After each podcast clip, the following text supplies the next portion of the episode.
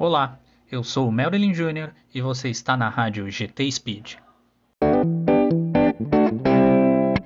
Nesse episódio, a gente traz para vocês algumas curiosidades e alguns números interessantes do GP de Mônaco 2022.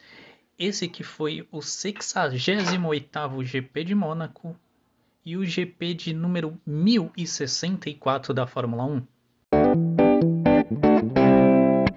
No qualifying, Charles Leclerc conquistou sua 14ª pole position na carreira, e é a sétima corrida seguida que Leclerc larga na primeira fila. Já a Ferrari alcançou 235 poles e é a equipe com mais poles na história da Fórmula 1.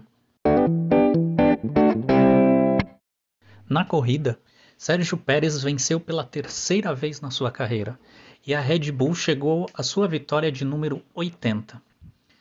A Red Bull assumiu esse ano a fabricação dos seus próprios motores, que agora se chamam Red Bull Powertrains, e em sete corridas esse motor já tem cinco vitórias.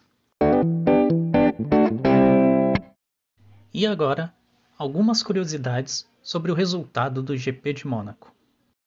Com a sua terceira vitória na carreira, Pérez se torna o mexicano mais bem-sucedido na Fórmula 1, passando Pedro Rodrigues, que venceu apenas duas corridas. A Red Bull venceu três das últimas quatro corridas em Mônaco e cada uma delas com um motor diferente. Em 2018, equipava um motor Tag Heuer. Ano passado, estava de motor Honda e agora o motor é o Red Bull Powertrains. Carlos Sainz chegou ao seu décimo pódio e agora é o quinto piloto com mais pódios e sem nenhuma vitória na Fórmula 1 acompanham ele nessa triste estatística, em primeiro, Nick Heidfeld, com 13 pódios, em segundo, Stefan Johansson, com 12, em terceiro, Chris Amon, com 11, e empatado, o Romain Grosjean, que tem 10 pódios e nenhuma vitória.